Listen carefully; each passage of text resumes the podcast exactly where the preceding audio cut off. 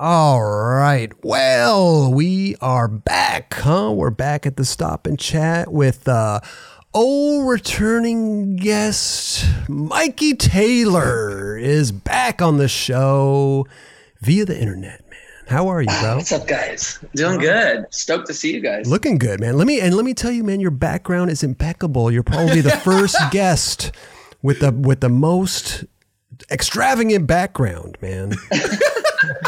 Look at that. It's just White- it's just two white walls, like nothing, White and a frame on the ground. What is that? dude? What do you got over there? You took the frame down off the wall to do the. What are you doing? So no, no, no. We uh, we just moved rooms. My current uh, or my office is now the kids' room, Okay. and now I moved my office into their old room, but it's there's nothing in it yet. but wait, why are you moving rooms? Is one bigger than the other? The kids need more room, or what's going on over there? No, for our house, we have a uh, we have a house that has an atrium. So you walk through Yep. the front door, and then you're in the middle, and then the house goes around it. Yep. and the kids were on the far end of the house and my wife just felt uncomfortable sleeping at night like that Okay. so we ended up moving them uh, closer to us so if they needed anything they didn't have to walk through the, the dark house in the middle of the night I got you. It's funny. I'm very familiar with the atrium. I grew up in a house with an atrium. yeah this is my Yeah. first it's kind of cool right It's cool. You walk in and there's an atrium right there. I mean, you probably have sliding doors to, and you could chill inside the atrium and all that. That's- yeah. that's exactly right We might Yeah, have the same that's floor exactly right. plan. I mean, we, I don't. I don't know if you had one of these. We're in uh, one of the Eichler homes. that's that the what you were- home. No, I don't know. I have no idea. I have no idea. Anyway, Dude, hey, let me tell you something, man. You're looking good. Everything good? I appreciate that. I don't feel that great. Oh. Uh, as we were talking before we went online, uh, uh, you know, skateboarding used to be built-in fitness, man. Yeah. you don't skate as much. It's like you turn into dad bod pretty quick. And you're so what you were you were saying before the show, like your skating is not you you, you try to get out as much as you can, but you're not skating that much. You know, yeah. You, listen, you No. have like ten businesses. You're you're you have. Yeah, most I mean, business most dude. business dude over here, bro. He's uh, he's on every podcast known to man. He's uh, how many podcasts we do today, Mike? How many? is this This is my first one today. okay, good. We get an exclusive. That's right. That's No, right. but I think it's amazing, bro. You're doing your thing. I'm doing my thing. Yeah. I, I'm doing my thing. Uh, but look, like anything, there's pros and cons to all of it, right? So the one con with what I do now is, you know, the most of my most of my time spent in a chair, and the body will fall apart that way. So I have to actually pay attention to like sweating. It's it's kind of annoying on You that. end. sweat. You're like you're like what? What is this? what, what is, Gotta stand what and is this?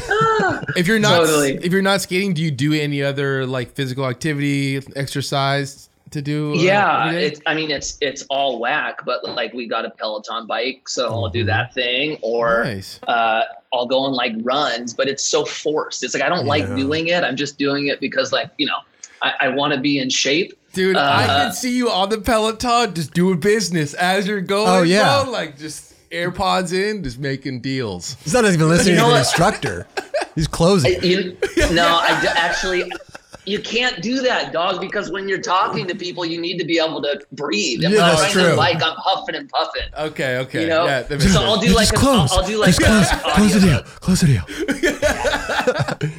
no, No, I'll do audiobooks. I'll, I'll try and like Oh. learn something or do something while I'm while I'm riding. amazing. Nice. Listen, we're, Yeah. we're we're having fun. You know, Yeah. I, we we definitely respect. You know, obviously, bro. I mean, we wish. We were. I wish I was in the same position as you right now. You know what I mean? Switching rooms in my house. You know. I don't know, dude. You you seem like you have a, a lot going on in a good direction right now. Thank you. It- Switch it- front crook shoves. You're on your board. You look comfy. I appreciate. It. The show's that. doing well.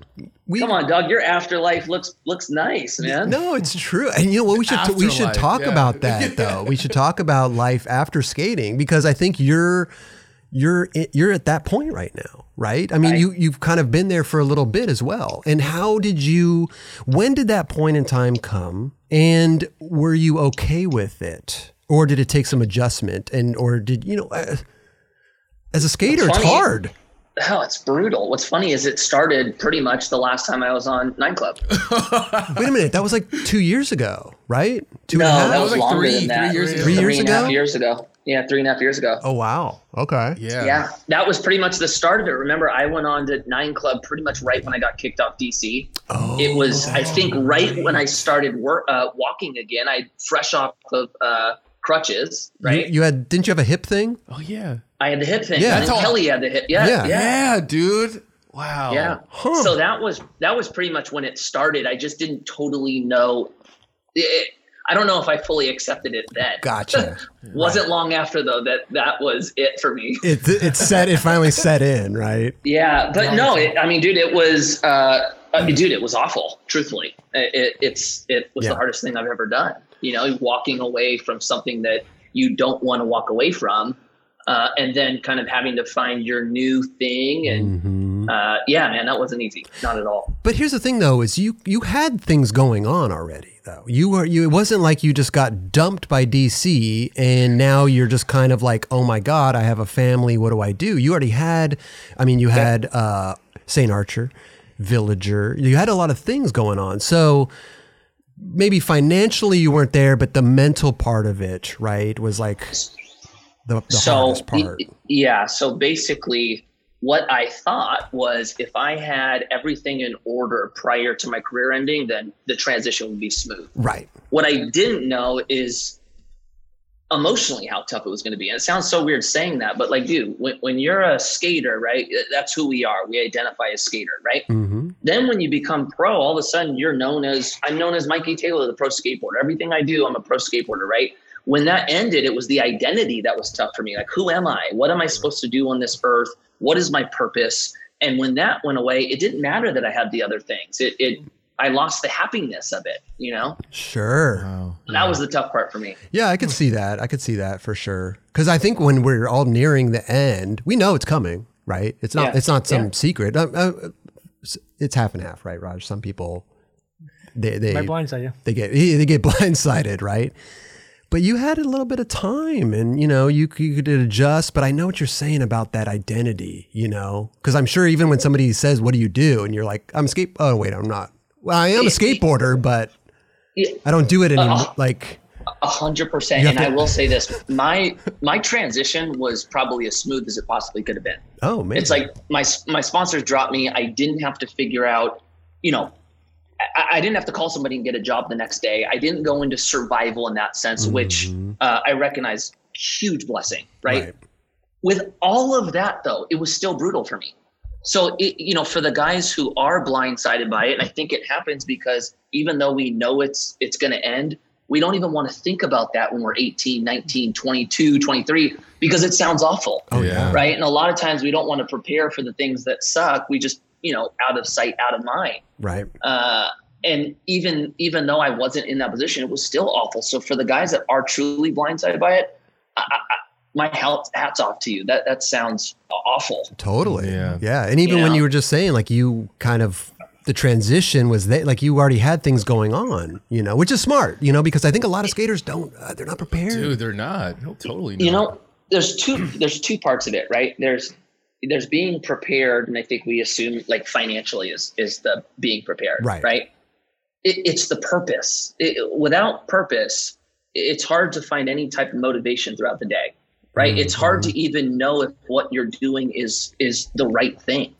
And prior to this, like man, like I was like, dude, my purpose is like, dude, I'm a skater. Like this is what I do. I go film these video parts. My purpose is to create whatever. Sure. And then when that went away, it's like I didn't even know where I was going, man. It's like up became down, and it, that was the tough part. It's like, what am I supposed to do? What am I supposed to do to feel joy? What am I supposed to do to even know I'm doing the right thing? You know what I'm saying? Mm-hmm. Well, I mean, listen, I, you're a skater. I mean, when did you start skating? Six years old, 10 years old? No, I was, I was 12, late 12. Okay. Yeah, 12. But still, that's most of your life.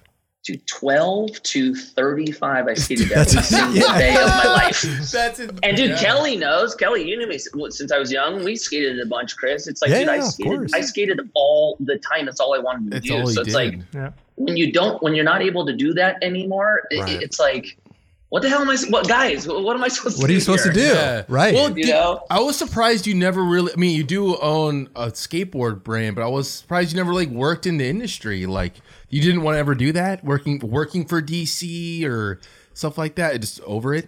Th- th- This is at least what I thought, and I'm, I imagine a lot of pro skateboarders feel this way. We get so used to doing things our way, right? I want to film this trick. I want to. I'm going to call the filmer. I'm going to call the photographer. I'm going to plan everything out. I'm going to go do it. I want this song to my video part. Like Yeah. everything about what we do is our vision, and then we have people come help us create it, right? hmm once you experience that, it makes it hard to just go get in line and listen to what the person tells you and then go do, right? It's like you go from visionary to employee. And I'm not saying anything negative about employee. It's just, I feel like skaters have this built in like entrepreneurial side. Totally. So Yeah. for me, it was like, okay, if I'm used to this and enjoy this, uh, I don't think I'm going to adapt well working for a company, moving into corporate America, which is a completely different pace than what we're used to. That makes sense. Yeah, it, it's skaters. are- I think every skater never wants to have a nine to five. They don't want to sit at a desk. Like, No. hundred percent no. And they want to work at their pace. Yeah, That's what they want to do. yeah. A hundred percent. I think like with skating too, it's like you notice, man, like we don't just skate it, you know, from three to seven every day. It's like we wake up, we do our thing. There's a moment we're like, let's get it done, and then we chill, and then we get sparked again. hmm That kind of uh, schedule does not work on a nine to five. Yeah, no, You know? Right, right, right. I think it's about that time. You know. like- I Yeah. feel like doing some work. Yeah. Yeah. Uh, to that question too, Kelly, it's like I, I was able to start my first business while I was still a pro skateboarder. And so there was this, I don't know if it was passion, but I, w- I really enjoyed it. Like I loved how business worked. I loved trying to take what you want to build and then finding people to help you build it. I, I just enjoyed that process. So I think I just felt like that was my natural evolution as opposed to, uh, you know, calling DC and saying, Hey guys, can I, you know, become part of the sales team or whatever. Well, that's the thing too. Is like you've you've done investments in certain brands and everything, but you've you've been hands on. Yeah. You you haven't Well, been the uh, guy. Eventually, eventually, I started off hands off. I started off passive. in Oh, you did?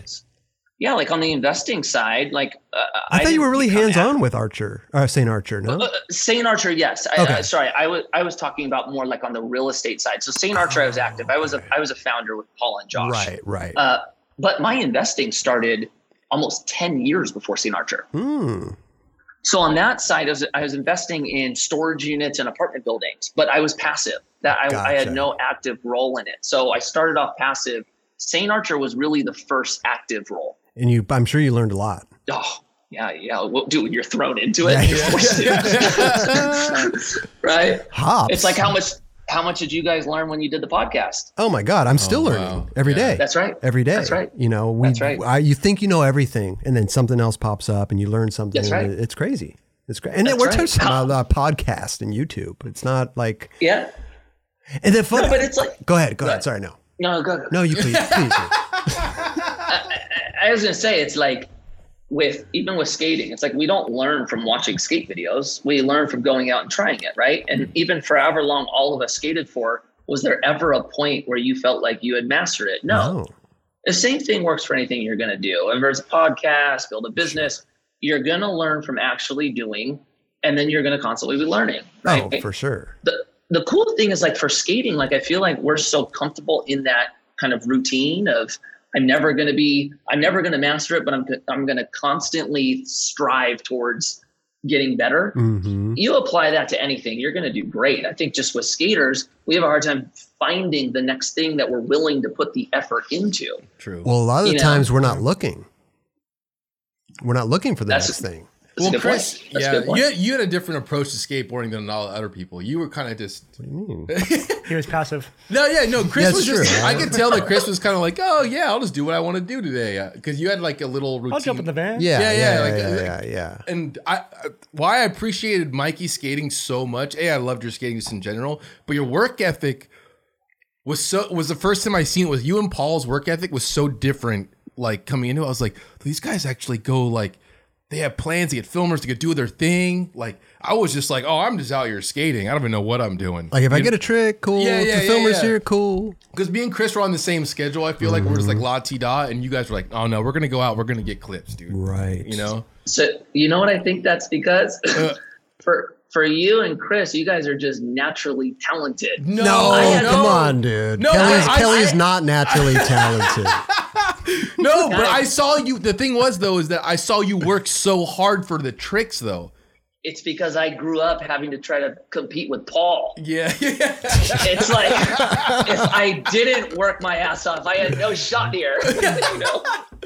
This episode is brought to us by AG1. It is very important to me that the supplements I take are of the highest quality, and that's why for years I have been drinking AG1. Unlike many supplement brands out there, AG1 conducts relentless testing to set the standard for purity and potency. It's also researched and developed by an in house team of scientists, doctors, and nutritionists with decades of experience in their respective fields. I know that I can trust what's in every scoop of AG1 because it's tested for 950 contaminants and banned substances, while the industry standard, guess what, typically only tested for 10. That's why the Nine Club has partnered with AG1 for so long because they make such a high quality product that I genuinely look forward to drinking every day. So if you want to replace your multivitamin and more, start with AG1. Try AG1 and get your free one year supply of vitamin D3 plus K2 and five free AG1 travel packs with your first subscription at drinkag1.com slash 9club. All you got to do in your URL, type drinkag1.com slash 9club at checkout. Go give it a try. And did you really feel like you were competing with Paul? I mean, he's your best friend, right? So yeah, maybe you, yeah. You know what? I felt like uh, my first competition or, or the person who I was friends with who I felt like I was competing with was Van. That was the first person. Oh, okay. And then and then from Van, because we were friends before we met Paul. Once we met Paul, it was like, yeah, we were competing with him, but he was so much better than us that it we couldn't go toe to toe with him. It was more like, okay, if Paul got three tricks today, then I was going to get three tricks today. But as far as doing better tricks than him, that, that just wasn't an option. You know? And Kelly, you, I mean, dude, you, you, how do you compete with that guy? No, that's you know? insane. Yeah. Yeah, I, I tripped out on you guys. Yeah, watching Paul for the first time was kind of unreal, to be honest. Yeah, It made yeah. you- I still feel- think it's unreal. Yeah. Just Oh, watching him in person, you're like, whoa, dude. Yeah. Wow. dude it's un- even now it's like you know my, my skate uh, involvement is instagram now right i just see what the boys are doing Yep. and it's like i see him i'm like dude how are you still this good Yeah. Yeah. Oh, it's and just having like a knee surgery too, and now he's like fully, like pretty much back, killing yeah it. it's really cool it's really cool so yeah i mean that's what i had to compete with that's why i felt like i had to put the work in Sure, sure. Hey, but that's good though. That kept you on your toes, probably to like keep working harder. You and know? just keep up, Yeah, keeping up. and you know what too out of my group i was the worst one like n- not even saying that for credit like out of my out of the guys i grew up with it was van it was justin case it was stuart Fod, it was paul rodriguez it was like these guys were just better than me so being kind of the worst guy in the group you're just always trying to be as good as your friends and i think that brought a different speed of improvement out of me because i was the the guy trying to keep up you know yeah, yeah. Yeah. There's always like, like the, go ahead. But it's like, you know, they say don't be the smartest one in the room, right? Be the dumbest one in the room. Exactly. I was the dumbest one in the room. since I was 17. you know? no, but it's there's always like one or two in the group that are just so good. And usually those one or two in the group don't even make it in skateboarding. They like care. they don't even care. Because they're naturally Yeah. so good. Yeah. and They're just like doing it because they don't care. yeah, they're it's- just, it's they're just- insane. It's a hobby. But Paul had the Paul had the work ethic and the talent to keep to go forward. You know Yeah, he had the work ethic like a NBA basketball player. exactly. Like Michael Jordan, you know. Yeah. Paul wanted to be the best since the day I met him. Right. Since he was 14 years old, he wanted to be the best skateboarder on the planet. And that's funny because we all want to be the best skateboarder on the planet, but we don't put in that work. Well, dude, I don't know about you. That wasn't how I was. Really? Like, Yeah. no, I I, wanted to just wanted, I like, I wanted to be the best for me. Like, I, de- it, it, for me, it was always a battle against myself, Mm. right? Like, how do I learn more tricks? Blah, blah, blah, blah. You'd see Paul, and he was like, no, I'm going to be the best skateboarder ever. And he'd be skating with weights on his ankles. He'd try, try a trick, land a trick, and make himself do that trick 4,000 times a day. It was just, there was a different purpose behind him, right? It was like, some Tiger Woods shit or some Jordan. uh, You yeah, watched The Last Dance. It was the Last Totally. Dance shit. You know. Totally, dude. Yeah. He said that on his For- on, when a stop and chat. He said that. Yeah. I was like, "Do you had that feeling when you're a like, "Yeah, I wanted to be the best when I was a kid, dude. Yeah. That was it." I was like, "All right." Yeah. Dude, think back, guys. Think back to 14. Oh my god. You know what I'm saying? 14 years old. Like I was just trying to figure out how to like. I think frontside flip. Yeah, yeah, yeah. Totally. I never thought I wanted to be the best. I just, yeah, I just, I like the act of being out and doing it with friends. You know. I wanted to be the best, Mikey. Didn't happen. Did though. you? Yeah. No, no, I think there. I listen. I had a nonchalant style to my skating. Yeah. Right. I had a nonchalant approach to it. I had all these things, but at the end of the day, like you know, you always had those kind of like fantasies in your head, like, oh, if I was, if I could do any trick, man, I'd be the best. Yeah. You know, like you had those like little fantasies, right? Yeah. And that's exactly what it was. It's a fantasy. You got some tricks that were like fa- you could fantasize about it, and you did it. Yeah, you know, for sure. Nose grind. I thought like that's like a trick you would fantasize about. Yeah. I feel like. yeah. You- Look, you made you made a mark, man. Thank like you, you you did enough tricks to place yourself inside of skateboarding history. That's a, a huge accomplishment. And you as well. You- We got we all got a little bit of love. We all here, got a little Yeah. bit, yeah. That's right. That's right. That's right, man. Listen, you skated for some of the biggest companies in the world, bro. You know, let's not let's And not for a long time and too. yeah, exactly, exactly. I, you, you know that is one thing I'm incredibly thankful for. Like, and you remember? I mean, also oh, you guys remember? It's like when we became pros, skateboarding was small. Like to have a seven year career was like you did it. Yeah. you know and then it's like i hit 10 i was like holy crap a decade and then it was like 15 i'm like you know i couldn't have really asked for anything more because it went so much longer than i originally thought I, i'm curious to know if you guys felt that same way Go ahead. It's crazy. You, I, I skated for so long. This was probably as long as you did, and but Mm-hmm. you were so much more higher on like the pro level of like getting paid. I never really got paid, so I was just happy to be there. Mm-hmm. You know what I Yeah. mean? Like I was gonna ask you, did you feel like towards the end you were talking about of it coming for like y- y- getting let go of your sponsors? Did you did you feel that coming on in any way? Were you, or was it just like, were you like worried about Mm. No. this moment? Like you said, you were, you said you weren't even want to think of, you didn't want to think about it, but you didn't even So- feel it coming. no and this is why so we start off skateboarding just because we love skateboarding right Yeah, and then you get sponsored and you become pro and and it takes on a different thing right? It becomes your career. And i'm not saying it's bad it's just uh, you have to find a new love for it right? Mm. there's a new type of pressure and schedule and it can definitely eat away from just the enjoyment that we once had as kids right? And i went through that cycle you know right around filming for the alien video it was like after dbs and before alien where like i just hated skating. I remember like dude i don't know if you remember i was breaking boards left and right throwing shits right? And i had to find a new enjoyment in skateboarding. And for me it was i started enjoying kind of the business side of skateboarding right? Like i had my own shoe. I started getting involved in designing it. I tried to figure out how i could you know have more brand awareness that would lead towards more sales and kind of the whole inner working of selling product right mm-hmm. I really liked that.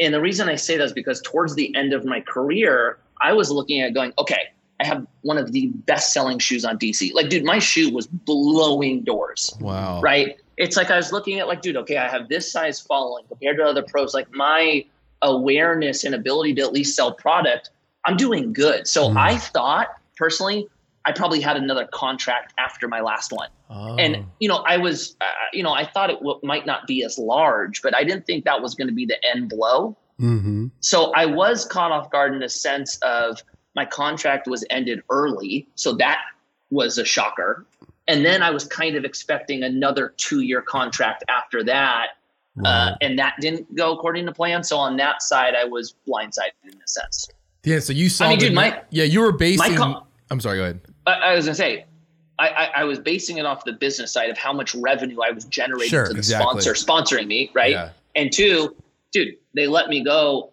a year and a half before my contract ended. Oh. So I oh. definitely thought I had the year and a half Yeah, plus two beyond that, you know? But see, sometimes I think that it's hard to gauge some of that because you could see what what you're doing, oh, right, in skateboarding. But skateboarding is such a funny business that you and me could be friends for 20 years and we don't talk about money. We don't talk about contracts. We don't do all that. So how you can gauge what you're doing, but you don't know what the next guy on DC is doing or the next guy. So right. how do you really you can't really You have compare. no idea what the new brand manager is going to do when he gets hired by the company. And that's true too. Yeah. Right? Different visions. That's right. And look, and and it, it- it's why I try not to complain about it. Right? No. We all try to gauge our future, and does it ever happen according to plan? Not really. Yeah, You know. right, right.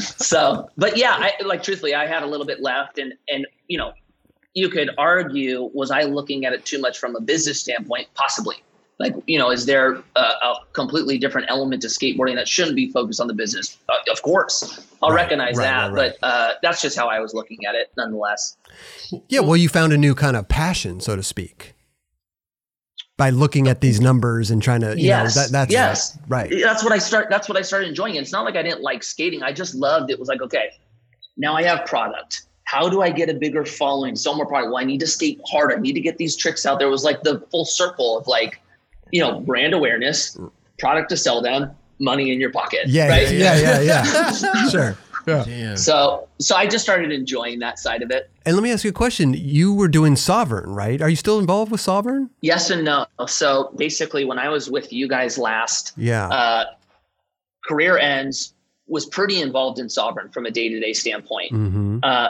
but when i had the idea to start commune uh, i knew how much time it was going to take so i had to start basically uh, alleviating my position at SOVRN so that the guys could cover it without me Right. and so from basically the last nine club interview Mm. I think I spent probably the next five months setting up SOVRN with our team so that I could not be day to day, Okay. and then moved on to uh, starting Commune. Ah, gotcha. And so we'll get So- into commune. Oh, go ahead. Sorry. So to answer your question, uh, I am involved, but not. Uh, we have. I have a call with the guys. I don't know once every other week, Gotcha. and it's for a pretty small amount of time. The thing runs on its own, and the guys running it truly deserve all of the credit for it. Right, That's right, rad. right.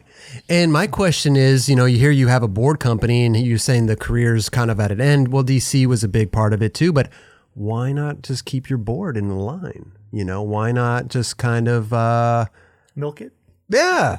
No, but he's done his shit, dude. I no, I'm not saying that he didn't do his shit, Yeah. but why not just, hey, your board could probably still sell Okay. to this I- day. I'll, I'll, I'll answer the question for you. So, I I had three boards in the line yeah, after I stopped skating, right.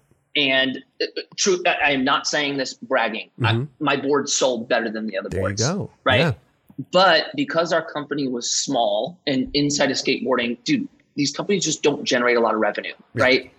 We were using all of the royalties from my boards to be able to pay the other guys. Right. So, and truthfully, it wasn't enough to really support me the way I needed. Mm. So we just decided, okay, these things sell right now. That'll help the company, help the guys, but uh, it wasn't enough for me to to take. Right, right, right, right. I mean, think about it, right? We get two bucks a board if we sell to retail. If you sell online, yeah, it's a, what, 11, 12 bucks? sure. And look, who's selling more than 500 boards a month? Yeah. Three guys?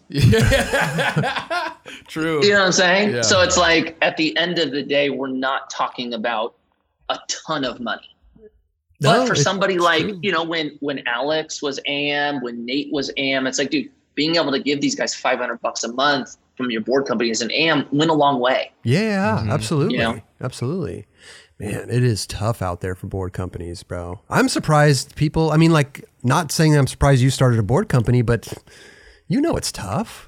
I, I do, but I, I- I started it for a different reason. Like, it all comes down to the why. Yeah. right? I I always wanted to have some involvement in skating. I wanted Mhm. something to keep me uh, a part of it. And so, you know, having a board company, at least it's like, dude, I get to go on the trips when the guys do trips. I'll fly in for a day or two, hang out and skate. It's like, you know, see, being involved in the trends, and Yeah. yeah. that was like keeping keeping my my community uh, intact, right? Or at least me a part of it. So that was why it was for me. I didn't create it to try and make a ton of money off it. Mhm. I wanted to just support itself, support the guys, keep me in tune. Yeah, and yeah, that's yeah. Right. Anything above that is icing on the cake. There you go. And that's a good, and You that's know? a perfect way, perfect reason why to start a, something. You know, I think you're not so, chasing that. We're gonna be the best, uh, richest company. Uh, this is gonna make me rich. You know. Yeah, know, build it and sell it. Yeah. Yeah, that's right. So let's talk about commune. No, no, wait, wait, wait, wait. No, we're on skateboarding right now. Okay. I know you still skate. You still. Look, you we will we'll we'll get that to commune, but I got to tell you, man, it's it's enjoyable talking about skating, man. Like Uh, all the interviews I do now, if they're not about skating anymore. Well, that's why I joked about it before the show because every time I look at your Instagram, you're on another podcast. I'm like, wow, this guy's really making the rounds. It's it's almost every day, and it you know it's, it's usually all about It's amazing. I love it. boys. It, it really is, and it's usually always about investing. And I, I love talking about investing, but uh, I, I don't get to talk about skating that much anymore. So this I, this is awesome right yeah, yeah. now. So we will get because I want to know about commune and all that stuff, and we'll tell the people what, what you're doing now and everything. But and you do you said you skate, uh, you know, you do skate still. And so, what's your board setup, dude? That's been a big thing on this show. Everybody wants to know what what your madness is, what your board setup is, sizes. Oh, I know Mikey has you his any- madnesses too. I don't. Yeah. I, I doubt you still have them though. Dude, that is the best thing about the afterlife. The madness goes away. Guys, I've been skating the same pair of Van slip-ons for, for six months. There's holes in them. Oh, shit. That would, I couldn't have done that back then. Yeah, you know, yeah. so like there's that. I remember I'll- you I'll- used to be so nuts on certain boards, dude. I would it would Yeah. make me laugh. I remember you you couldn't skate S's back then, and you got like a pair of Lakais. You're like, I can't skate S's now. I gotta skate these Lakais. Okay, so let's do both. Let's do both. Let's let's do let's do what your what your setup was in the heyday, you know, when we're talking, and then let's do your setup now. Okay, uh, let's And see. you when pick I your was- heyday, whatever, like Well- you know, like well, um, look, the most you were really, um, you know, particular. From 2005 to 2016, I rode the same shape. Okay, Damn. Uh, it, it- there were moments where it I, I got it a little wider, so I went from like seven seven five to eight to eight and a quarter, then back down. oh wow, Uh, so that happened, but it was always the same shape. Um, and that was uh, let's see, Thunders. I think was the the whole ride. yeah, Uh, Spitfires. I always rode fifty one. Okay. And Bones Bones Swiss bearings.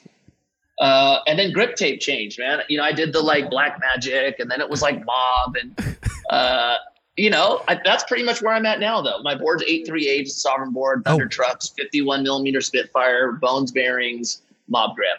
Wait a minute. So back in the day, you're talking about 2005 to what did you say? 2005 to 2016, something like that. 2016, yeah. Now, you were switching your board size around. You were saying, or Yeah, because I mean, dude, it's like think about the trends that change, I right? know, Like but still. what? So you just well- made it wider? That's that was it. this is this was the jam up. I became friends with Chris Cole. This is what this is what screwed my whole shit up. Oh no. Right. Okay. Th- th- This is what it was. So my obsession with boards and trucks and the whole dynamic was I never felt comfy on a skateboard. And so I always thought I was doing something wrong that if I could just tweak it, all of the sudden I would be comfortable, right? Kind of like a Nyjah comfy. Like you just stand on it and it just works. It's like a ma- something magical. Yeah. yeah. So that never happened. But when I became friends with Chris, right, he's riding these big ass boards on super wide trucks, and he just looks like a Cadillac, right? It's just stable and smooth. And so I thought that was the hack. Okay, maybe my trucks have been too narrow this whole time. If I extend the trucks, maybe I'll feel comfy. And so I did that. And then I thought it worked for a couple weeks, and it just never did. I just don't think I was ever comfy on my board. You were never comfy on your board? No, I always felt out of control. Really? Yeah, always. what about when you're coming up to a big ass long rail that you're going to crooked? Like, how do, you can't feel out of control? Well, no, you can. You could just. that was just a, like a mind hack, right? But no, seriously, like I think that's why I used to go through the shoe issues and the board issues because there was this moment where I was like, okay, if I have a brand new board and I have brand new shoes, Mm. my feet are so grippy that it just felt like the board would stick to my feet better. Right. And then if my board got three days old, it felt like I'd ollie and my board would kind of do this a little bit. Yeah. yeah. and- yeah. and that I didn't like that feeling. So I was just always trying to basically what I think it feels like to be Grant Taylor is what I was always hoping to achieve by some type of setup hack. Right, right, right. And it just never happened. And that sucks, man, because there's there's been instances where I think I'm fine, my board setup's great, and then I step on somebody else's board. Take for instance, we were skating this ditch and I stepped on Koston's board. And it Yeah. felt amazing. And I tried to I looked at it, I was taking notes and I tried to replicate his setup. Just because it felt good, not that I wanted to skate like Koston, but I thought there was a little, you know, little correlation maybe there. there's- I did. Yeah. I did the same thing with Malto.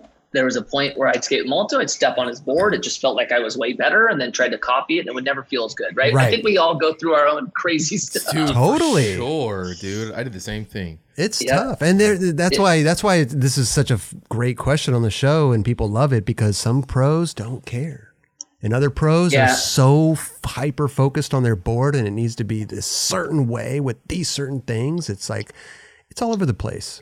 I think it comes down to personality, man. Totally. It's like I used to get these things with Wes, right? Wes Kremer, and I always Mm. go, Mikey, just feel it.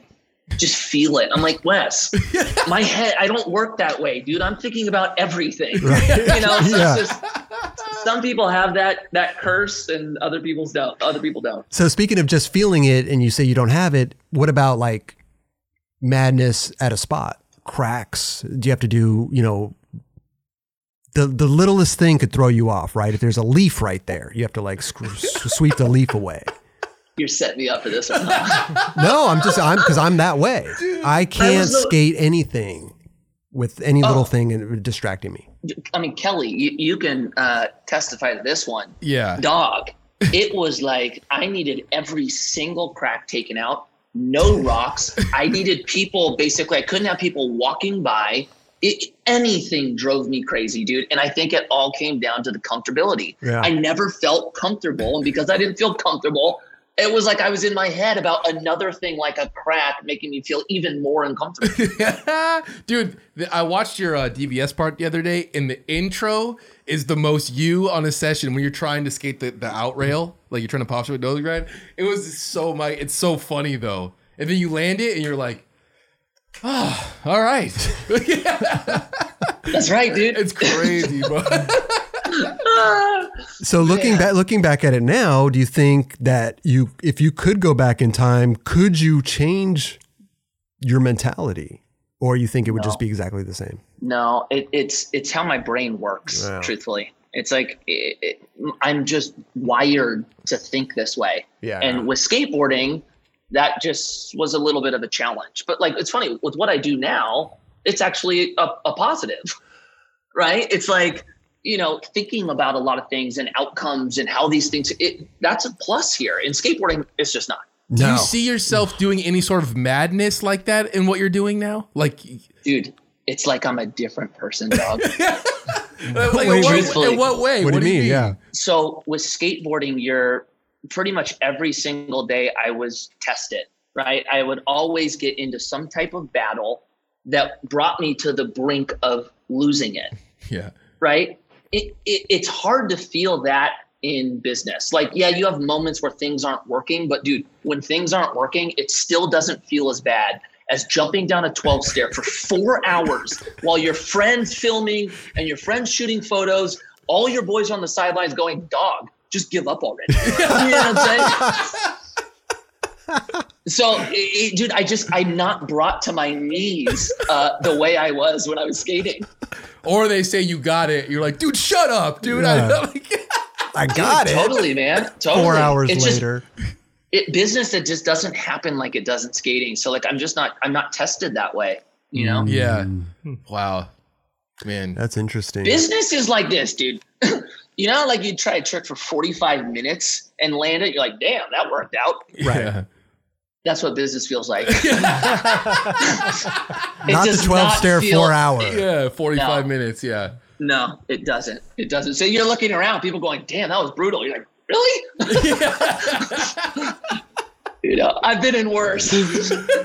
Oh man! But it seems like you're enjoying yourself, man. You love you love the business side of it, and you have had this, you know, uh, commune commune capital, right? Is that that's what it's called? The first uh, time I heard about this, you were doing like you were renovating these like apartment buildings or something. It was like a massive undertaking. What Yeah. was what was the what was it, it like doing all that? uh, it, different i'd say it's it- you know it's kind of like a hybrid between business and investing. It's actually I, I enjoy it because of it, but you know, you have to build a business, which is challenging in itself. But the business operates by investing in projects, so it was like it, it was new to me in that sense. Mhm. Uh, doing a project like our first project, uh, there's just more people involved. There's more of a, a management uh, overtaking that you just have to be on top of More moving parts. Yeah. more moving parts but uh no it's uh, dude i love what i'm doing now but it's weird it's i don't love it because you know i love working on apartments or storage units or that's not what it is man there's it, it's working with the people i'm working with that brings a type of accomplishment that uh, I, I enjoy it's like throughout the day I, I- feel accomplished and feel like i'm doing good for others and i think that's why i enjoy it so much Mm. it's not just the fact of like, oh yeah, you know, we invest in real estate and we make people money. You know, So, and that, that's what I was going to ask you too, because this is basically people invest into this, and then you guys invest into real estate, apartment building, whatever it is. More pressure, right? You're taking other people's money and investing and working on these projects. How do you psychologically deal with that? uh, you know, it, I think starting it with St. Archer, where we raised money, Yeah. so we took people's money to be able to start the company, and the type of risk that St. Archer was. Real estate is a different type of risk. Gotcha. It- you, you're investing in an actual asset that is worth something, regardless if you blow it, it's still worth something. Right. So uh, there was a part of what I'm doing now that actually felt a lot more comfortable, Hmm. where you know, yeah, there's investing is always risk, right? Sure. There will always be risk, but the type of risk that we're taking uh, was more comfortable than the type of risk we took with St. Archer. It's more. It's more calculated. It's more ca- calculated, and it's you know, it's the the upside or the potential for a big gain Mm. isn't there like it is with St. Archer. Gotcha. But with St. Archer, there was definitely a possibility where we lost all your money. So explain that though. Explain that. If somebody and, and do you just how do you how do you is it word of mouth that people are investing into this or how do you how do people get involved if they want to get involved? Are you just taking if somebody DMs you, do you just how, how does it work? Uh, okay, so how it started, right? It started me going out to my friends and relationships that I built Mhm. and told them about an opportunity that we were going to be doing and raise money the old school way. Sure. Right. And then as people come in and, you know, they start telling their friends about it, there is this uh, kind of grassroots growth that happens amongst your investor group. Uh, with social media, you know, the more I started talking about it, definitely people started hitting me up through DMs or Mhm. emails. Uh, the challenge there, and this has definitely been the hardest part about what I'm doing, is I, I we're regulated by the SEC. Having government regulate a company the way they do is was new to me, Okay. and so the SEC puts requirements on who can invest and who can't. Interesting. Oh. So you what and and that being what? So right now, uh, you have to be an accredited investor to invest with us. Okay. An accredited investor means if you're single, you make over two hundred thousand dollars a year. If you're married or a partner, Yep. you have to make three hundred grand a year, or you have to have a net worth over a million dollars, excluding your primary residence. Right.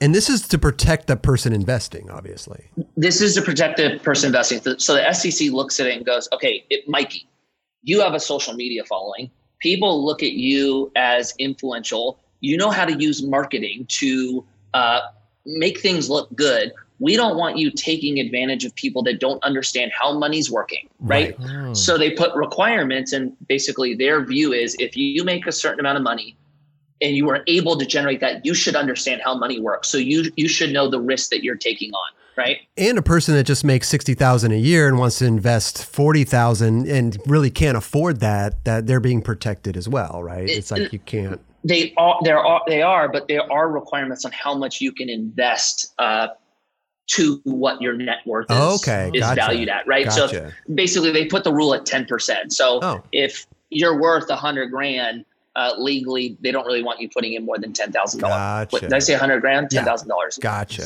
Interesting. so yeah, so you know, there's there's pros and cons to it, Mhm. right? It's like, are there people out there that take advantage of people? Yes, I, I, I get that element of it, but guys, because people make a lot of money doesn't mean they know how money works. That that was kind of an eye-opening experience for me. Like these guys are making two, three million bucks a year and have no idea how money works. Right. And then I have friends that are making, you know, 75 grand a year and they're like on it, manage their own portfolio, Sure. they're diversified, they're doing their thing. So there is a balance to it. But with all that said, we've only been able to allow accredited investors Mm. up until this point. We are now working on a new opportunity because in 2017, uh, with the Jobs Act, they created a new offering that allows you to bring on non accredited investors Oh, okay. and bring the minimum investment down. So our, our current minimum investment is pretty high. So now it comes down to where pretty much anyone can participate. Oh. And then you have regulations on how much people can invest so that you don't take advantage for them or bankrupt them, et cetera. Sure. Yeah, yeah, yeah. You know? Oh, okay. That's interesting. That's interesting. This episode is supported by Shake Junt. Yep, the company that keeps you going in these streets. Need that perfect grip for your flick? Bearings that just don't stop? Bolts to keep your trucks on tight? Look no further. ShakeJunt.com has what you need. Grip, bearings, bolts, skateboards, rails, riser pads, grip tape cleaner, t-shirts, sweatshirts, hats, and everything else in between. Treat yourself and save a couple bucks by entering 9Club at checkout. Yep, 20% off everything. Just enter 9Club, N-I-N-E-C-L-U-B at ShakeJunt.com. Get there while you can. So to your first question, if I'm if, Please. if yeah, I'm yeah. moving too quick, No, no, but no, basically how it works, people invest into the fund. Mhm. So all of the investors invest and own the fund together. The fund is valued based on all the assets that the fund owns. Yep.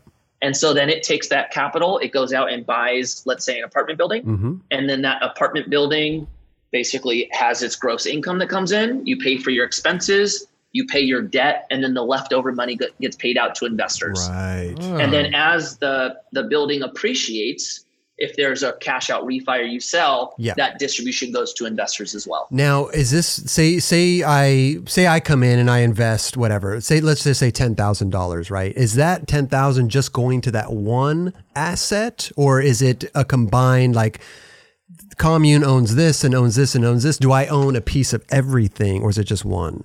So there's uh, syndication and then there's fund. Mhm. So a syndication or what syndicators do is they'll find a property, they'll create an LLC, and then they'll raise money just for that property. Okay. And that is all you're invested in. Gotcha. a fund, and a fund is what we do, uh, you own a piece of all of it. So Oh. you buy in at the share price that's valued on total assets, Yep.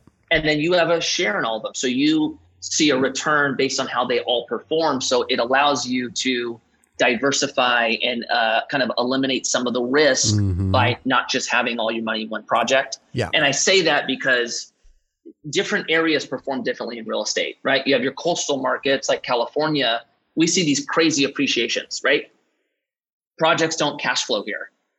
And so you can have a project here in California where you can participate in appreciation. And then you could have a project somewhere in the Midwest where it cash flows. Oh. And then whenever there's a correction, a market correction, different areas respond differently to correction. So you're able to, uh, you know, be more risk adverse and participate in different types of returns. So that's why we do a fund. Okay. Wow. Interesting. Interesting. Does that make sense? Uh, totally. Totally. I love it, man. I'll uh, send you my PDF after the show. Damn, Mikey. No, it's it's I, it, it's amazing. It's amazing, you know, and it it is amazing too that you give other people opportunities to you know invest in stuff like that. But man, I, I like I said before, I started off the question with like, man, that's a lot it, for me. That'd be a lot of pressure, dude. Yeah, but you, know, what you're I doing think- though. I, it seems Well- like you know. Well, there's there's a couple things to it, right? One, if you believe in what you're doing, Yeah.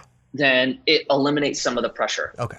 When you don't believe in it and it feels risky, I think that would probably bring more pressure to you, right? So there is an element of I completely believe in it. The majority of my assets are in it, and when people invest with us, my money is in it as well. You're Yeah. investing with me. You're not just I'm not just taking your money and putting it out to work. Right, right, right. Like we won't see you on like American Greed later. Uh, No, like in- no, no. I love that show. No. It's a great show. No. call it commercial. And then the other component, and I think which eliminates a lot of the pressure, is my three partners. Uh, one of them was my mentor since I was 20 years old, Hmm. and all of my initial real estate investing was through them. Oh wow. And so the experience they have is i mean it's 30 year plus Okay. experience so i've been able to when creating this uh, had people behind me to cover Yeah. some of that experience that took some pressure off me gave more confidence in investors that this wasn't just a startup So is this is commune that your full time gig? Is that is this what you are doing right now? You don't have anything Ye- else kind of going on on the sides. Th- this is this consumes That's everything okay. my side is is being a dad and a husband Sure. yeah. Speaking of kids, Yeah. you just had a new kid. didn't you? Congratulations, bro. we got we we got a boy we did it for the boys We got Yeah. to Hey. Yeah. Congrats, that's rad. Yeah, thank you, thank you. So, uh, yeah, so no, th- I mean the things I have on the side would be just passive investments. Sure.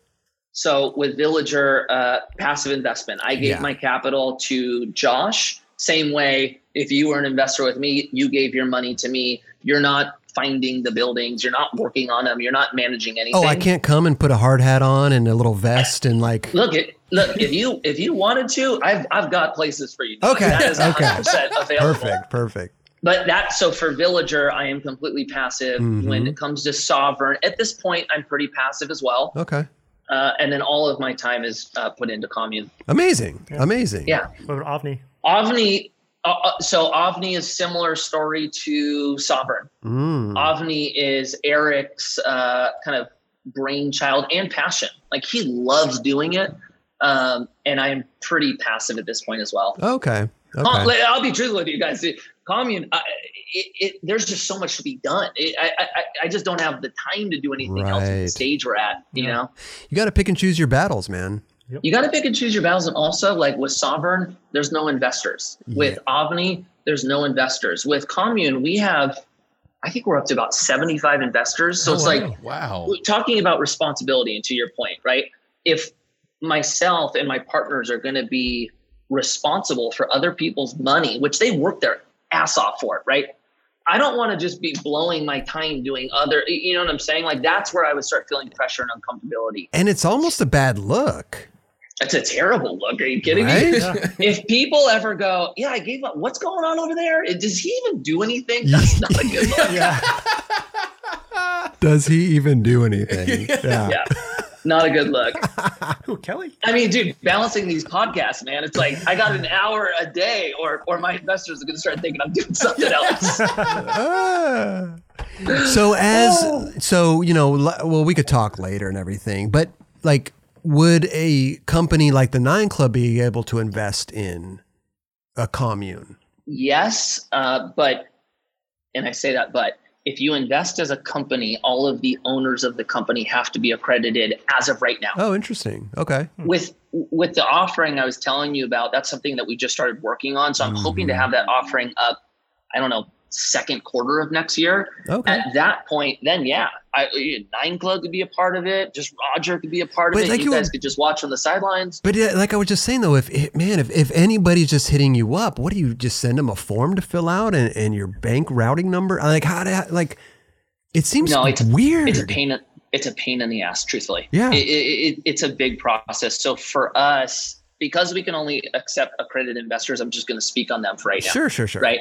Somebody reaches out to me, and I'll usually set up a call Yeah. so that they could do their due diligence. Because honestly, they should. They shouldn't just blindly give us money. of course So we'll run them through what we do, what we've done, how the experience has been so far with investors. hmm From that point, we'll send them our PPM, which is basically the Bible of our you know operation. right They'll get an operating agreement. They'll have to have a CPA or a third party sign off that they're accredited. hmm And then once they sign an operating agreement, then their money gets routed into our escrow. And then Gotcha. basically we have opportunity, money moves from escrow into the fund, money is then deployed into opportunity, and then the clock starts ticking on the return that we need to get for our investors. Well, because that's the thing is if somebody invests today, they're not getting the return on what you guys are have already put it down in the portfolio, right? You, all your assets. Uh, yes and no. So if basically we have what's called a preferred return. Uh-huh. so if you give me money, I need to give you a certain return before I get to participate with you. Does that make sense? You, so uh, okay, yeah, keep going. so yeah, m- myself and my managers, right? We need to make money as well. Mhm. So in this, when when we make money, we get a percentage of the money we make, right. But we get it after the investor makes a certain percent. So right now we have an eight Mm. percent preferred return. Okay, So you give me a hundred thousand dollars, Right. right? I need to give you eight thousand dollars every year. I hold your money until I get to participate, and then everything over eight grand, then we have a split for. oh, So the clock starts ticking the second I take your dollars. So if I don't give you eight percent the first year, that accrues to the second year. If I don't do it the second year, moves over to the third. So the amount I have to give you just gets it, larger. Yeah. yeah, yeah, And look, I, we we got to make money too, right? Of so course. that's that's what kind of puts us in a position of needing to get you a return, uh, and how that works. Is this what you talk about on all the other podcasts? No, actually, I love that we're going more into the weeds. Uh, in the other podcast, they they want to know more about like how I was a skateboarder and then basically got to financial freedom. It's more about the financial freedom, what that means, uh, and and how people achieve it. yeah. But I did a podcast yesterday with two uh, NFL players. Oh, and one of them life after football and the other one was in it so it's funny man really similar conversation of like what did you invest in talking about lifestyle the whole nine listen, as athletes, man. I mean, there's we hear about all the time. Football player, basketball player, millions and millions and millions of dollars contract broke, broke. so dude the, the best thing is right they have me on these podcasts right and they think pro skateboarders make like football money. So like they're talking about it i'm like pleasant i'm like surprise. dog we're skaters. Like what is this is a conversation i asked him i'm like what is the the least amount of money you can make as a football player and he goes i don't know minimum's like 500 grand a year. I'm like 500 grand a year? There's like four skateboarders that get that. Yeah. you know what i'm saying? Hey, everyone else is below 100 grand. And he was like damn you guys are grinding. You know? yeah, so it, it's a different it's a different type of thing but one thing they uh, struggle with that is similar to us is when it comes to investing the sooner you start the better right? Right. and dude kids don't want to hear about money like dude the amount of followers i lose because i talk about money is insane Yeah. right kids just don't give a shit Sure. but it's like they go through the same thing it's like how can we get the youth to even if they don't care about money put people in place that will actually set them up because Mm. you're going to have such a big advantage if you start early and it's the same thing with skaters man it's like Yeah. new kids coming in right if we could take the new hot pro and be like hey dude this is the window you have right maximize that time start planning for what life looks like after so that when your transition happens you're not punched in the face and trying to figure out how to get up. Mikey, set yourself up for it. when I got my first paycheck as a skateboarder, nobody told me. Nobody told me to save my money because I'm going to owe taxes at the end of the year. Nobody told me I was an independent contractor and you right. that money is not taxed. Like nobody right. told me all this. They don't teach that in school. i know it But that's what I'm saying though. It's like, you know, I this is my first Look- business course I'm taking right now. you know what I mean? Look, like truthfully, I, I do. Look, I'm none of us had but, an you know. example. Yeah. No, I, I'm with you, dude. None Yeah. of us had an example. The only reason I did is because my dad basically was so scared about me being a pro skateboarder that he was like, "You need to go talk to Randy, and you need him to help you." Right? If it wasn't for Randy, dude, I'd be in the same boat. We didn't. Yeah. We weren't able to watch what happened to pros after skateboarding.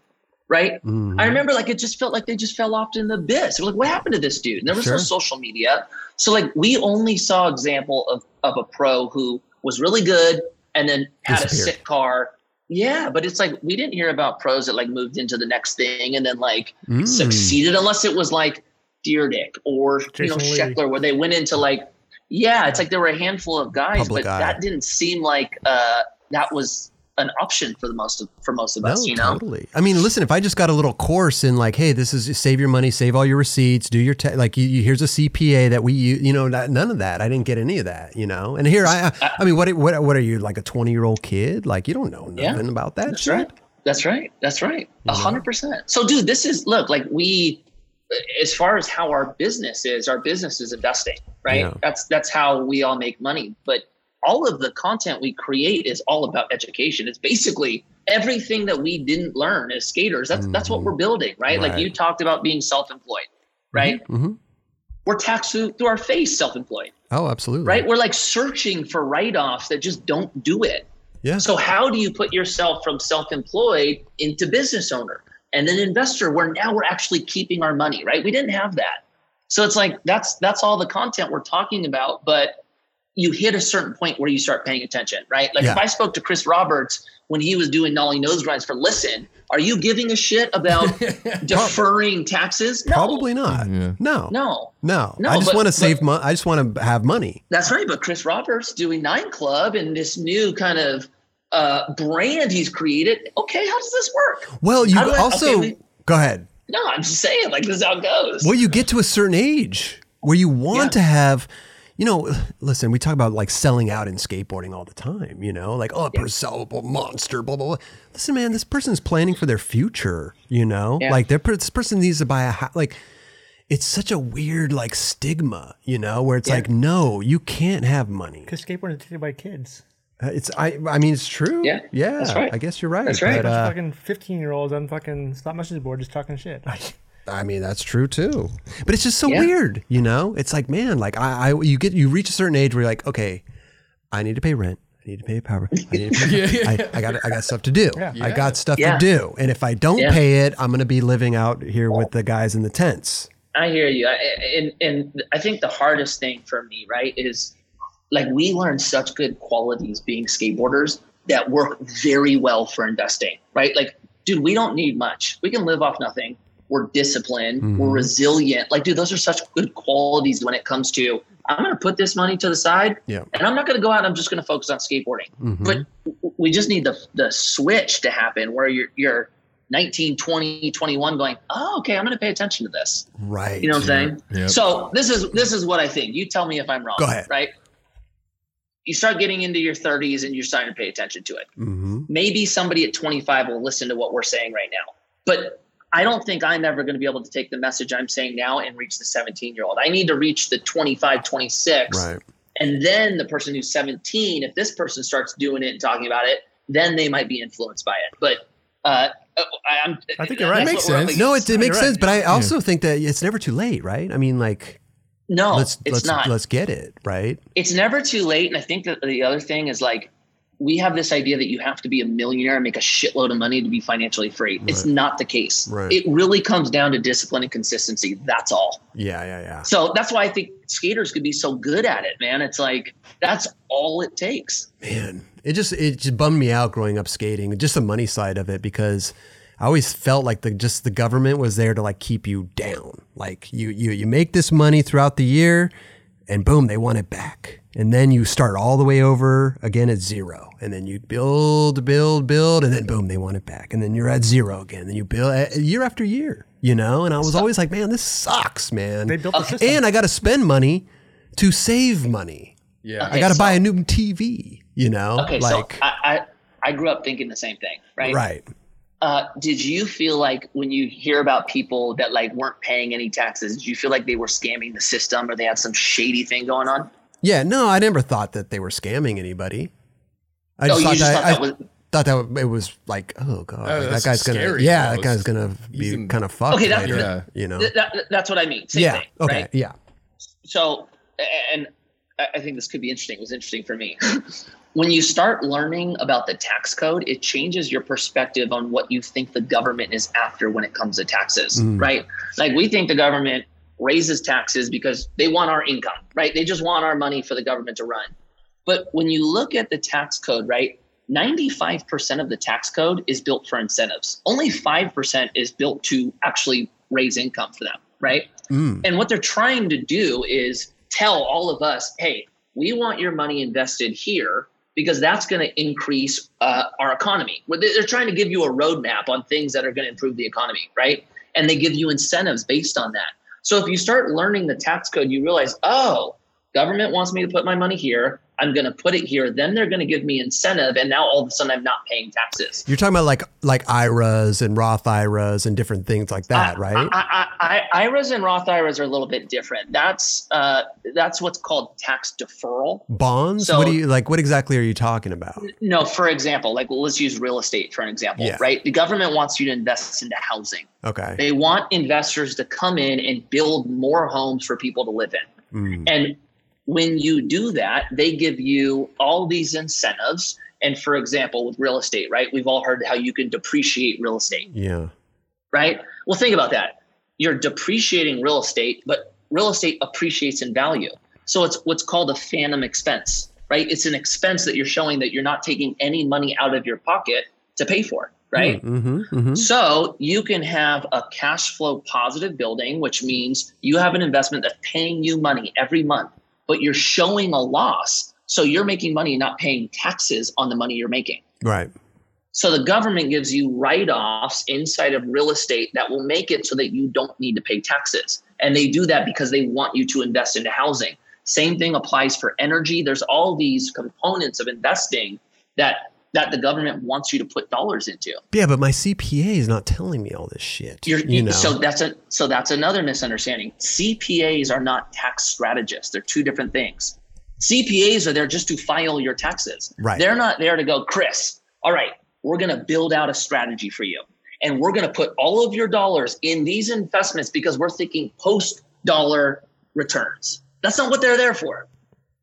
For anyone listening, right? the fuck my what the I'm hell's my. CPA doing? God damn it. for an, anyone listening, right? If, if you're kind of intrigued by this, read the book Tax Free Wealth. It, it, for me, it was like, what the hell did I just listen to? Because I thought a CPA was there to help me be tax efficient as well. Exactly, That's just not their. That's just not their job. But so how does how does a normal just person that's living paycheck to paycheck and paying all these taxes how are how is a, just a normal person supposed to uh, accomplish this and, and invest in real estate and do all the stuff that you're talking about? It almost seems impossible. Well, it isn't. It isn't. Right. If they don't know, then it's completely impossible. Yeah, I'm busy skateboarding, bro. I don't need. I can't look into all this stuff. Well, that's I'm- what the problems with skateboarders are is that we just forget about anything else going on in the world and we just do whatever we want. Yeah. You know? Yeah. And Don't worry. If Yeah. we make money or don't make money, we don't care. Literally. Yeah, because we just want to skate, yeah, right? that's it. That's it. Yeah. Mike, Yeah, this is very, inf- I'm, I'm listening. I'm learning right now. no, no, it is Serious. interesting. It is. Yeah. you know what? And and look, and, and I'll be the other, the next. This is gonna be the next thing I say.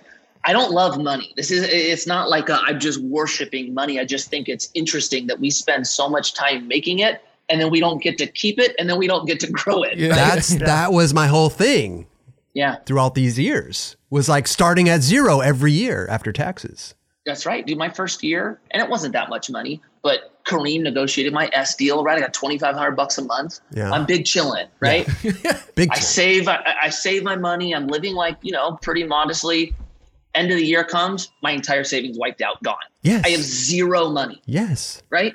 And that's when it was, what the hell is this? I don't like this. And then Randy came into my life, and then it changed. God, I wish I had a Randy in my life, man. Jesus, man. I- Because I said at the end of it, like Kelly, uh, we were just like we f- think that the CPA is there to help us save as much money as possible. Yeah, you ready for this one? This one kind of sucks too. God, okay. Uh, most financial advisors, and I say most, not Yeah. all, are are not there to to build financial freedom for you as well. what are they there for? Uh, truthfully, a lot of them are there just to sell you product. Okay. Unfortunately, Right, right, right. That's not all of them. They're like for me, for example, Randy's a financial advisor. I was blessed to have somebody who actually built a business and knew how to generate wealth and also manage a private equity division, right? Mm. That side's rare. So Hmm. those guys are out there. I, I guess with all that said, when you're putting people in charge of managing your money, you need to qualify the shit out of them Right. and pay attention, right? It's like we truthfully, like, yeah, we skated, so it didn't feel like we were working hard for money, but everybody else works their ass off for money, right? Yeah. And so we put in all that work and then we just blindly give our money to somebody and go, oh, you got this. Yeah, you can't do that. You you got to really interrogate these guys and educate yourself through the process so like you know they're doing a good job. It's so interesting, man. It's really interesting. It's got what my- it all comes down to, dog, is uh, school just I don't know why, and that would be more of like I think the conspiracy side. But dude, school just doesn't tell us these things. They don't show us how to do this. Isn't that weird? It's You know? super weird almost. Google will Yeah. tell you. Roger, what's I know you're into the conspiracy theories. Man. What's the newest one? Ah, What are they after us for, dog? no clue at the moment. No, but it's true, man. Why don't they teach me that in school? You know, why am I They don't learning? want you to know that. Why am I learning about fucking the 1800s? Like, I don't care about the eighteen hundreds. Yeah, I- I- So you know what I mean? do- like, I'm not. gotta learn I Like, do, from I do, past, though. I do. you know what I'm saying? I do. I, I didn't care back then. Uh, I, I care more now, but I, I, I totally hear what you're saying, hundred percent. I'm just using that as an example. You know, it's like why not? Like why not Yeah. teach kids how to survive and you know work towards financial freedom? Yeah. Yeah. I think it's the first time I've used that word on the podcast. Financial freedom. Look at us, dude. We're look, man. We're we're defying odds here. No, it's great. It's great. And I think, you know, listen, man, I think a lot, I think what you're doing is great. I think you found your path. I think you found your, your calling, you know, so to speak. But uh, I think a lot of skaters, you know, they need to hear stuff like this, man. It's, it's not a, huh? You need to learn it. They need to learn it, Yeah. dude. And uh, sitting here right now, like I think I've learned a lot through the years, but I, there's so much more to learn. And uh, man, I wish I, I wish a 20 year old me had these conversations with somebody or somebody telling me, "Hey, this is what you kind of need to do." You gonna go fire your CPA now? No, don't file your CPA. You just need a, you just need a tax strategist. You just need Right. another guy on your team, right? Right. Um, But uh, to you wanna know another per, to a, a normal person though, that's another another cost. It's another sum I got to give money to. You know. I, I, I totally agree. But if they're making you money, then uh, that cost is worth it. Yeah. A hundred percent. But you know what I'm saying though, the mindset. Yeah, I, I, I totally get it, hundred percent. So what? So what's yeah, interesting? Go ahead, Kelly. uh, I was gonna say, what advice would you give any skaters coming up right now for anything like like? I mean, that's a crazy one to be honest. This is a wild, Yeah. wild west these days in the skateboard world. It- it's funny, man. There, it, it- you asked me that, and I actually go s- straight towards like, how do they make more money? Because you need to make money first, Yeah. right? And I think that's the good thing about this time. It's like there's less control from a company standpoint on skaters. Like skaters definitely have the ability now to build their own brand, make their own money, and ultimately do this as long as they want. Where when we were kids, we didn't have that option, right? So, you know, there's that side. I would say from like the investment side, dude, something as simple as not not bringing your lifestyle up as you make more money is going to be massive. Uh. like it's so easy to do. We start making more money, and spend all of a sudden we start spending more Yeah, of money, course. right? Want Yeah. the gold chain? That's right. But what is incredibly hard to do is to bring that lifestyle down, right? Right. Easy to go up, hard to bring down. So maintaining lifestyle is is one thing. Two, it's like, dude, preparing for unexpected issues, right? Building an emergency fund, which is I think ideally covering six months of expenses, right? Something happened, you have enough cash to support you for six months for you to get back on your feet. Right. And at that point, it's like, dude, what do you invest in to bring income in every single month that you don't have to work at? Right. Right. Right. Right. and then just slowly build that to a point where it covers your lifestyle. It doesn't happen overnight. It's a shitload of work. It really is. But dude, you spend five grand a month over 15 years, all of a sudden you have five grand of, of passive income coming in. Dude, that's a massive blessing. Sure. You know? Yeah, I think as skateboarders, when t- uh, seeing it like, or even you just make a little bit of money, you just start spending that shit. so Oh yeah. fast, you spend. dude. You make So- make mo- make money. You spend. It's money. funny that the more money you make, you start to understand like, okay, I gotta chill. I mean, some people think that way.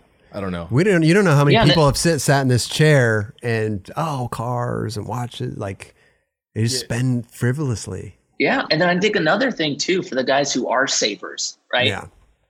you can't just save either, right? You have to save the money so that you have cash to put into investments. But saving money, you're losing money, right? You can't even keep up with inflation at that rate, especially now. So it's like you have to get your money to work oh. so that it's growing and bringing you Yeah. in money. A lump sum of money does nothing for you because career is going to end. You're not going to change your lifestyle. You're going to start spending that money and it's going to be gone. be and once it's gone, then you're going to be forced to action, right? It's just how we are. You need to send those soldiers out to war and have them bring back more. Dude, that's right. Uh, here's a question. I just thought of this. It's interesting. Tony Hawk never answered it for me, but Tony Hawk he sits down at lunch and he gets a four million dollar check for this for his first big check for Tony Hawk's Pro Skater. He talked about it on our show. I asked him how much money he made. Yeah, he told me that.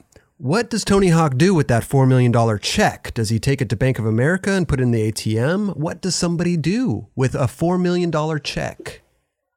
Do you Oh, know? man. What does Uh, somebody do? Well, truthfully, the uh, only time I've received uh, over a million dollar check was done through a wire. It went straight into my account. It's I've straight never into your- had. Okay. It went. Yeah, it went from uh, one escrow into uh, my bank account. It's got to be St. Archer, right? That was St. Archer. Yeah. Yeah. So you're you don't know what you don't know what somebody does with a check like that. It's I- I'm I've so nev- curious. I never received a million dollar check as a skateboarder. Me neither. Yeah. Shit. Yeah. Shit. Work on it. So and then how you know how our fund works? It's all it's all routed. It's all wired. Gotcha. when you brought the thing up about like saving money because now i'm actually i can make money now i can save it which i'm very happy to do it's when i There he made no money no money skating but after skateboarding is when Sure. it started to work out which is great but yeah i don't know what to do with that money that i'm saving that's where i'm like looking into things but i'm still it's hard for me to to make that first Yeah, step you don't to- know. i don't know what i'm doing tough. but I, Okay, so what, this is what I'm going to say because it, it it hit me up after this, so we could actually talk about it. But Yeah. basically, what it comes down to for anybody listening, and this can kind of be more of a broad stroke play at it, but you want to be out of debt, Mm. right? You, don't want to be in debt. Cancel your debt. That's an automatic return. Build an emergency fund. So six months of expenses. If you can get to 12, great. And then everything you invest in after that point is based on your goals, right? You're going to have short term goals and you're going to have long term goals.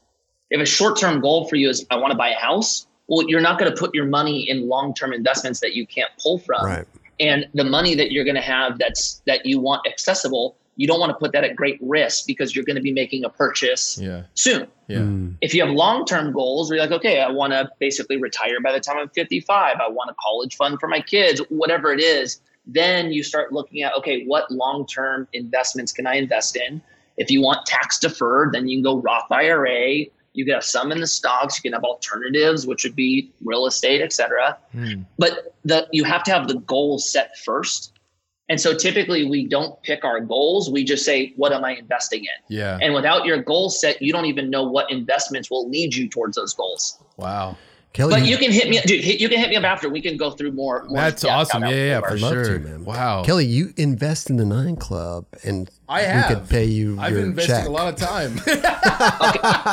okay boys boys this is a big one boys this is a big one i'm going to hit you with this Go ahead. Go ahead.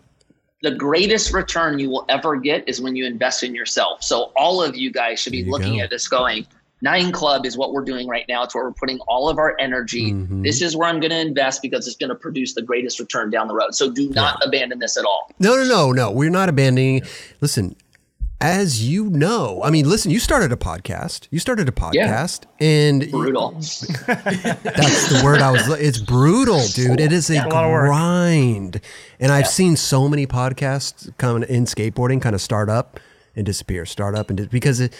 And we're stoked when they start up. You know, we're like, oh Yeah. fuck yeah, another pod. Like Kareem Campbell has a new podcast right now. Hope it doesn't go anywhere. It's amazing. Only hope it goes I saw up. that. I Yeah. hope it goes up. But Yes. in Yeah. reality, you it's brutal work. It's grind. It's a Yeah, it's- grind, man. It's brutal. You It's know? br- especially when when we're, we all have work that we're doing. Yeah. And the podcast is the thing we're doing on the side. It's hard. It's tough, dude. Yeah, my uh, hat goes off to you guys. Thank man. you, bro. I- you guys do a phenomenal job. Well, at the end of the day, it is fun. It is fun. It's I think it's a passion, you know, and we've we've built this thing up so far, and also it's like it's the following too. It's our community, you know, our community Yeah. keeps us going as well, man, because we have such Yeah. a strong. I hate the word fans, you know, but we have such Yeah. a strong community behind Yeah. us Yeah. that, No, that, that it really keeps us going. Yeah. and I say One hundred percent. when you say like invest in yourselves, Mm-hmm. I, what I've seen Roger and Chris do with this is that they put the money that we've made from this back into the show and keep That's it right. going. Yeah. If you, I mean, right. since you've been here since the last time, you would trip on the way this place looks. So I love it. It's like this place is built out so Computers, screens, we have Like, all kinds of ga- everything- like everything. Look, guys, there's going to be people listening that are going to be freaked out by this, but I would have come and seen you guys in person, man. I would have Yeah. loved to be there. And you know what? Here's the thing though, is we have this stop and chat show now, and that's what we this is what we've always wanted was to have people come back. And so this Yeah. this the whole thing that we're going through right now created this stop and chat show. And so when we, right. we could have people come back in the studio, we'd love to have you back four or five times, dude. Come back anytime you want. 100%. Yeah. I love you guys. You guys Bro. are doing it. I love you, This man. is so You- great, yeah. I'm stoked because you are actually doing it and you're you're just passionate, man. And you've always had a good attitude, you know? You've always just been, you know, smiley, happy, like ever since I've known you, man. Thank you. Yeah. I appreciate that. We're gonna say it's not I true, do. but no, no, no, no, no, no, no. I wasn't gonna say it's not. No, no. I was just gonna say I, I've I've been fortunate that with both things I've done, Mhm. uh, I felt like it was what I was supposed to be doing, which Right. brought out just enjoyment. yeah, man. And you, You know, found you so I- found I another feel- path, which is amazing. That's sick. Yeah, I'm, th- you- I'm thankful for it. Do you think having a family because you've been you've been married how long? We just celebrated our 10 year anniversary. Wow, Ten congrats. years. Do you think Yeah, having? thank you. Do you think having? And how old is your oldest daughter? If I don't mind, if you don't mind me asking. She'll be she'll be eight next month. Okay. Do you think that having a family accelerated your passion and, and wanting to get into the business end of it? You see what I'm saying? You know, I, I, I I'd like to say yes, but it, Yeah. it would be a lie. Truthfully, think you It- it- still, no. no matter what, you would still be No, well, the hard part is like you tell yourself, like, I'm going to get into business. I'm going to make all this money and I'm going to provide for my family, mm-hmm. right? What that means is I'm going to go spend all of my time building a business and not spend time with my family, No. right? And a So lot of that- a, a lot of marriages and relationships end because of that. The, the the the the husband or wife spends more time on the business. yeah. That's totally right. So basically, what I've learned is yes, I have to have a business to provide for my family, but I Mhm. do enjoy it as well. So there is Right. a selfish element to it. But I need to pay as much attention to my wife and my kids as I do my business. And if I ever put more attention towards the business, my marriage and me as a father is challenged. And if I ever put too much attention towards them and not the business, then the business fails. So it's a, Yeah. a balance It's a- between the two. Totally. Yeah, but uh, I think being a husband and father are harder for sure. Yeah. Yeah, it's hard. It's hard work. Listen, I We have no idea. yeah, I have a cat, and that's hard enough. Uh, me it's hard work. it's hard work. Unf- I know that you have to run. You have other things to do. Um, but I wanted to ask you, man, because w- you- I want to talk about skating one more time, dude. We haven't. uh, Please.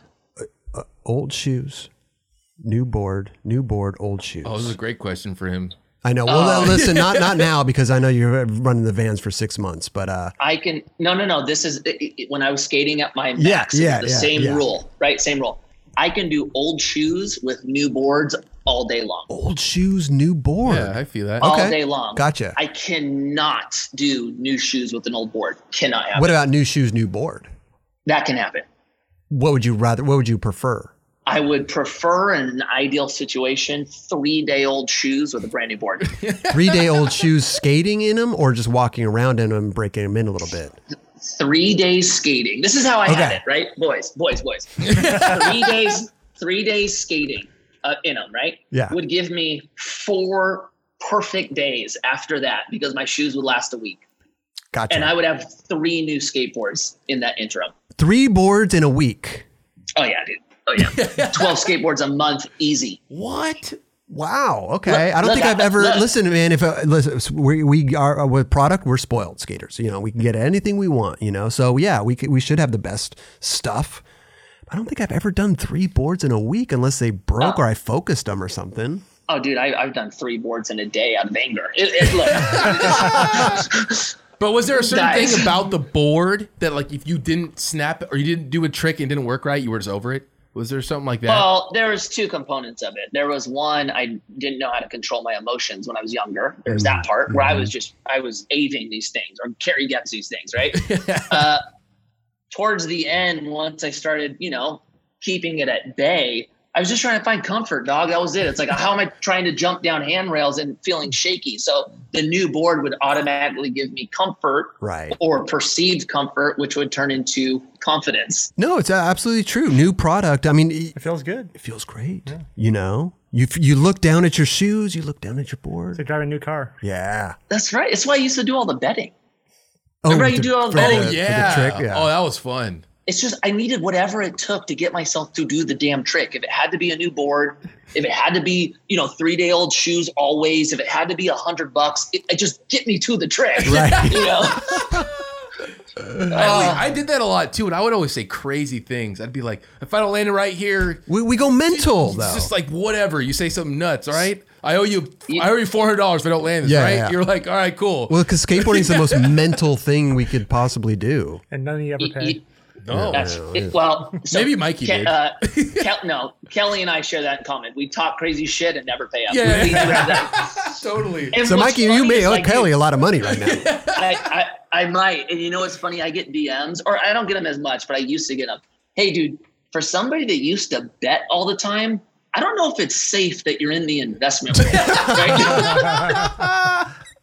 Oh, and I always have to tell them, like, no, no, look, I had a mental issue. I just had to do whatever it took to get my mind there. With investing, I'm actually super conservative. They're like, okay, we'll see. I like that. That's amazing. Next next Uh, meeting with your investors, man. You I I'd love to Well, be you a know fly on the wall, bro. Yeah, I would love for you to be. No, I, I, I would love to. I, I just like it, man. I like it. I think there needs to be kind of more people like yourself in this kind of, you know, just kind of educating skaters and, and talking Yeah. about it, you Well, know? I think you've been the first one to really watch. Like, uh, if I can think of, like the, the first skateboarder yeah. I've seen go from being a pro skateboarder into this new thing, Hmm. and watching it, and you giving advice for people like me and the younger kids. I've who else has done that? Not really, no. I can't haven't think of really- anybody. You know what? I, I think I was I was given an opportunity that my career ended at the time of social media, right? Mm-hmm. So remember, dude, we just didn't have this option when we were young. it's true. Right? So there was that, and then two, it's like, dude, I recognize that I was in a unique situation that was different than probably the majority of my friends were going to go through. Right. So it's like coming from skating, it's like, dude, we're all about community. It's all about all of us together, right? When we go film tricks, if I just got a trick and no one else did, that was a fail, right? We all want to win. So it's like when this thing happened for me, like I didn't want to be the only one on this side. I, it was isolating. Yeah. So it was like I, I felt like I had an opportunity to like maybe try to give back to the community that put me in this position to begin with. Mhm. So th- that's more more I guess just me having the opportunity to do it. And uh, shit, man, I'm just hoping that I can say it loud enough to where a couple other guys will pick it up, yeah. and then they'll carry the torch to maybe the next four, and then.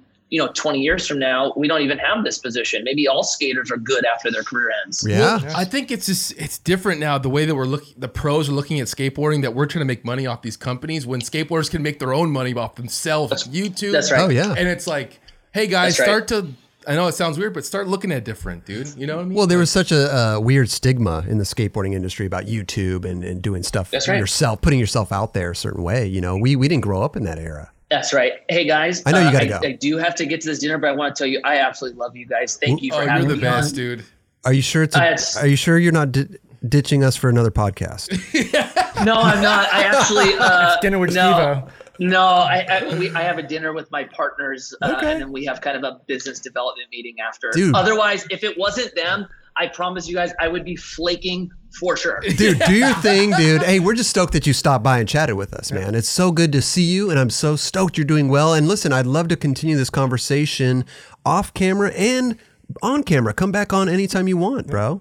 guys, you guys let me know when I'll be here uh, anytime and uh, 100%.